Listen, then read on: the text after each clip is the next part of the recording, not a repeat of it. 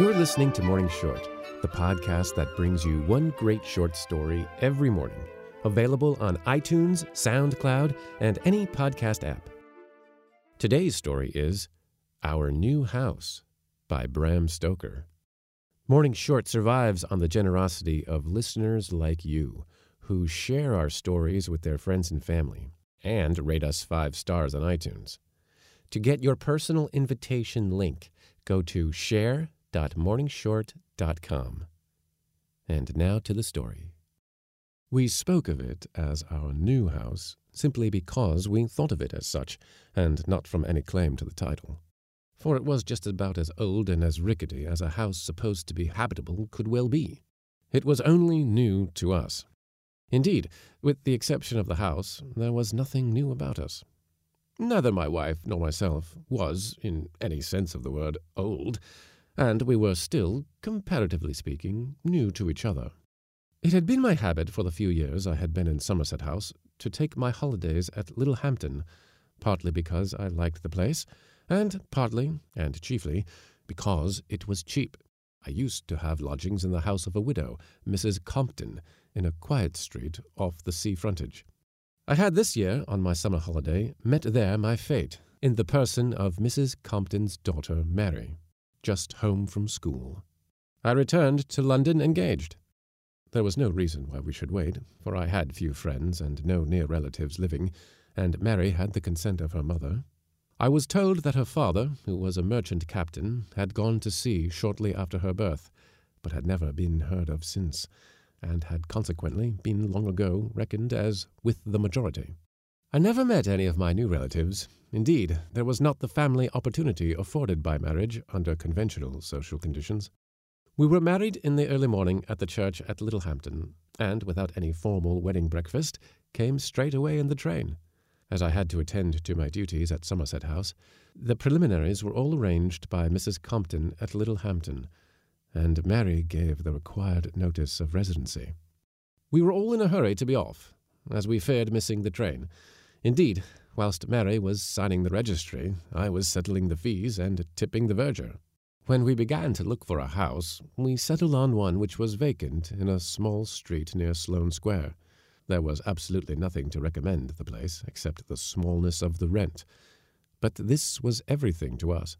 The landlord, Mr. Grader, was the very hardest man I ever came across.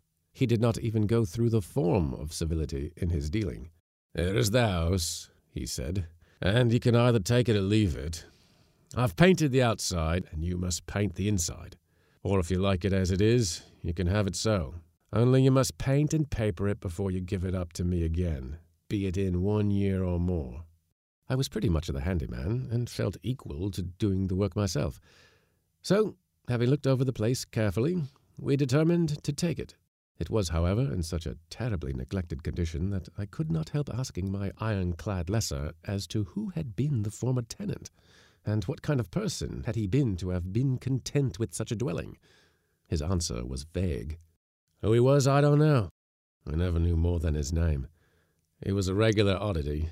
He had this house and another of mine near here, and used to live in them both, and all by himself. Think he was afraid of being murdered or robbed. Never knew which he was in. Dead lately. Had to bury him. Worse luck. Expenses swallowed up value of all he'd got. We signed an agreement to take out a lease, and when, in a few days, I had put in order two rooms and a kitchen, my wife and I moved in. I worked hard every morning before I went to my office, and every evening after I got home so I got the place in a couple of weeks in a state of comparative order. We had, in fact, arrived so far on our way to perfection that we had seriously begun to consider dispensing with the services of our charwoman and getting a regular servant. One evening my landlord called on me. It was about nine o'clock, and as our temporary servant had gone home, I opened the door myself. I was somewhat astonished at recognizing my visitor, and not a little alarmed for he was so brutally simple in dealing with me that I rather dreaded any kind of interview. To my astonishment, he began to speak in what he evidently meant for a hearty manner. Well, how are you getting on with your touching up? Pretty well, I answered.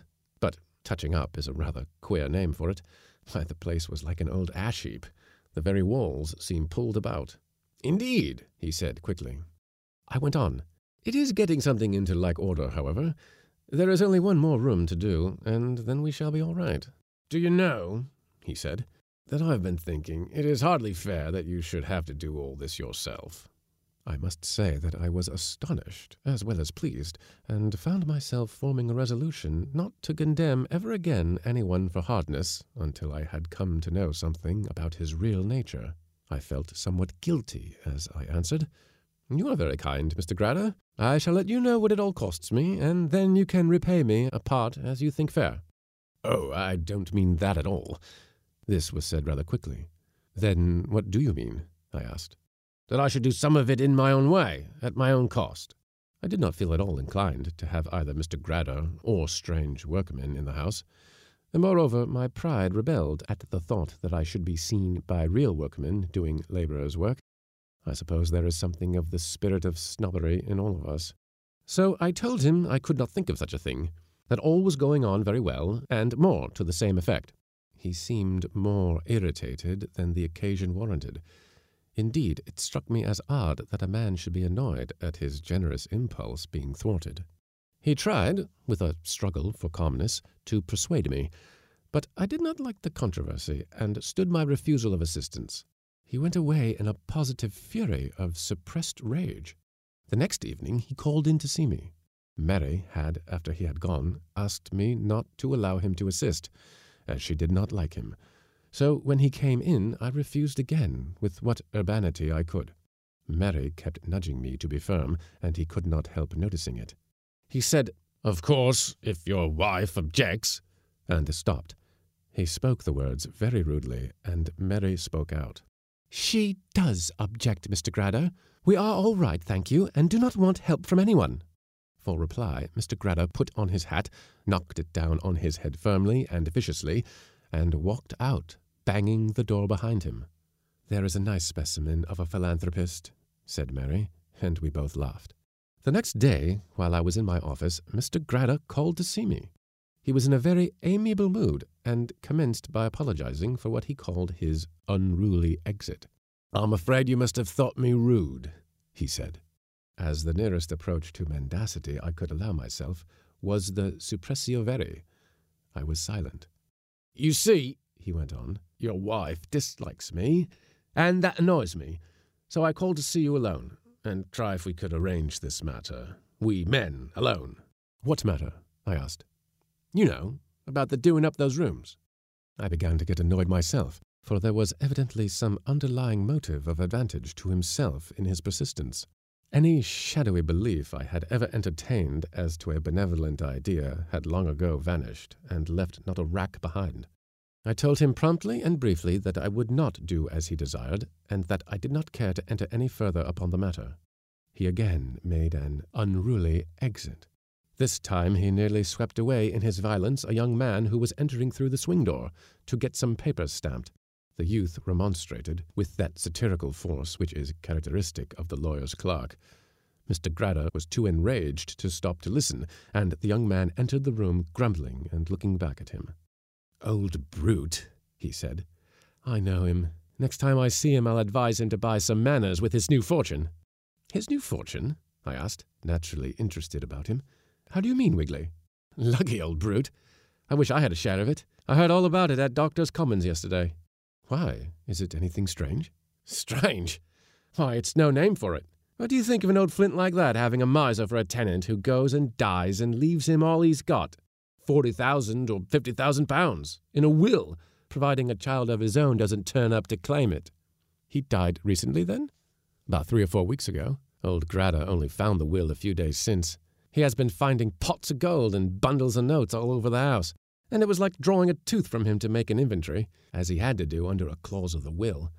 The old thief would have pocketed all the coin without a word, only for the will, and he was afraid he'd risk everything if he did not do it legally. You know all about it, I remarked, wishing to hear more. I should think I did. I asked Cripps of Bog and Snagley's about it this morning. They're working for him, and Cripps says that if they had not threatened him with the public prosecutor, he would not have given even a list of the money he found. I began now to understand the motive of Mr. Grader's anxiety to aid in working at my house. I said to Wiggly, This is very interesting. Do you know that he is my landlord? Your landlord? Well, I wish you joy of him. I must be off now. I have to go down to Doctor's Commons before one o'clock. Would you mind getting these stamped for me and keeping them till I come back? With pleasure, I said. And look here, would you mind looking out that will for Graders and making a mem of it for me? If it isn't too long, I'll go a shilling on it. And I handed him the coin. Later in the day, he came back and handed me a paper. It isn't long, he said. We might put up the shutters if men made wills like that. That is an exact copy. It is duly witnessed and all regular. I took the paper and put it in my pocket, for I was very busy at the time. After supper that evening, I got a note from Grader saying that he had got an offer from another person who had been in treaty with him before I had taken the house, wanting to have it and offering to pay a premium.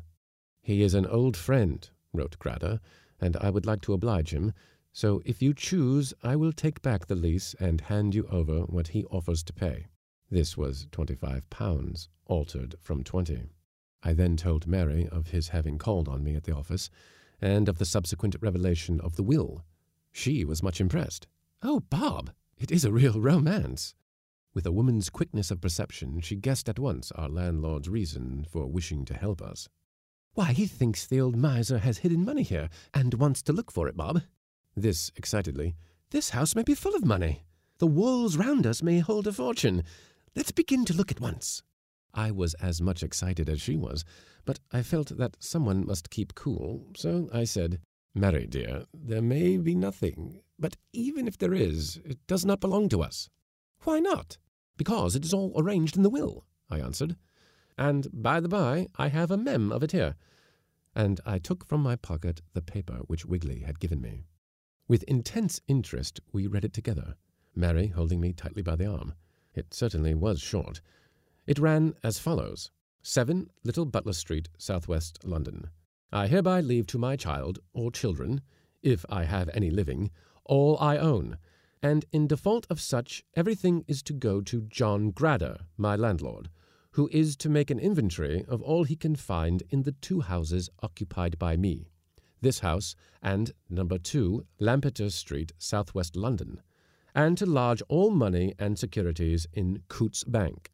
If my children or any of them do not claim writing by an application before a justice of the peace within one calendar month from my decease, they are to forfeit all rights. Ignorance of my death or their relationship to be no reason for noncompliance. Lest there be any doubt of my intentions, I hereby declare that I wish, in such default of my natural heirs, John Grader, aforesaid to have my property, because he is the hardest hearted man I ever knew, and will not fool it away in charities or otherwise, but keep it together. If any fooling is to be done, it will be by my own. Signed, Giles Armour, Master Mariner, formerly of Whitby. When I came near the end, Mary, who had been looking down the paper in advance of my reading, cried out, Giles Armour? Why, that was my father! Good God! I cried out, as I jumped to my feet. Yes, she said excitedly. Did you see me sign Mary Armour at the registry? We never spoke of the name because he had a quarrel with my mother and deserted her. And after seven years, she married my stepfather, and I was always called by his name. And was he from Whitby? I asked. I was nearly wild with excitement. Yes, mother was married there, and I was born there. I was reading over the will again. My hands were trembling so that I could hardly read. An awful thought struck me. What day did he die? Perhaps it was too late. It was now the 30th of October. However, we were determined to be on the safe side, and then and there Mary and I put on our hats and wraps and went to the nearest police station. There we learned the address of a magistrate, after we had explained to the inspector the urgency of the case. We went to the address given, and, after some delay, were admitted to an interview. The magistrate was at first somewhat crusty at being disturbed at such an hour, for by this time it was pretty late in the evening, However, when we had explained matters to him, he was greatly interested, and we went through the necessary formalities. When it was done, he ordered in cake and wine, and wished us both luck. But remember, he said to Mary, that as yet your possible fortune is a long way off. There may be more Giles Armours than one, and moreover, there may be some difficulty in proving legally that the dead man was the same person as your father. Then you will also have to prove, in a formal way, your mother's marriage and your own birth. This will probably involve heavy expenses, for lawyers fight hard when they are well paid. However, I do not wish to discourage you, but only to prevent false hopes. At any rate, you have done well in making your declaration at once. So far, you are on the high road to success. So he sent us away, filled with hopes as well as fears. When we got home, we set to work to look for hidden treasures in the unfinished room. I knew too well that there was nothing hidden in the rooms which were finished, for I had done the work myself, and had even stripped the walls and uncovered the floors. It took us a couple of hours to make an accurate search, but there was absolutely no result. The late Master Mariner had made his treasury in the other house. Next morning, I went to find out from the parish registry the date of the death of Giles Armour, and to my intense relief and joy, learned that it had occurred on the 30th of September, so that by our prompt action in going at once to the magistrates, we had, if not secured a fortune, at least not forfeited our rights or allowed them to lapse. The incident was a sort of good omen and cheered us up, and we needed a little cheering, for despite the possible good fortune, we feared we might have to contest a lawsuit, a luxury which we could not afford. We determined to keep our own counsel for a little, and did not mention the matter to a soul. That evening Mr. Grader called again, and renewed his offer of taking the house off my hands. I still refused, for I did not wish him to see any difference in my demeanour. He evidently came determined to effect a surrender of the lease, and kept bidding higher and higher, till at last I thought it best to let him have his way. And so we agreed for no less a sum than a hundred pounds that I should give him immediate possession and cancel the agreement. I told him we would clear out within one hour after the money was handed to me. Next morning, at half past nine o'clock, he came with the money. I had all our effects, there were not many, packed up and taken to a new lodging, and before ten o'clock Mr. Grader was in possession of the premises. Whilst he was tearing down my new wallpapers and pulling out the grates and sticking his head up the chimneys and down the water tanks in the search for more treasures, Mary and I were consulting the eminent solicitor, Mr. George, as to our method of procedure. He said he would not lose an hour, but go by the first train to Littlehampton himself to examine Mrs. Compton as to dates and places. Mary and I went with him. In the course of the next twenty four hours, he had, by various documents and the recollections of my mother in law, made out a clear case, the details of which only wanted formal verification.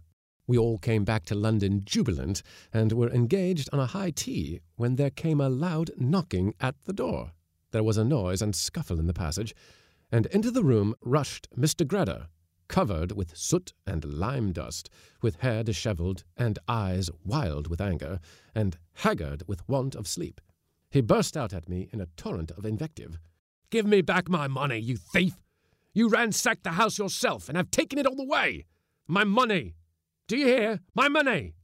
He grew positively speechless with rage and almost foamed at the mouth. I took Mary by the hand and led her up to him. Mr. Grader, I said, let us both thank you. Only for your hurry and persistency, we might have let the time lapse, and have omitted the declaration which, on the evening before last, we, or rather she, made. He started as though struck. What declaration? What do you mean? The declaration made by my wife, only daughter of Giles Armour, Master Mariner, late of Whitby.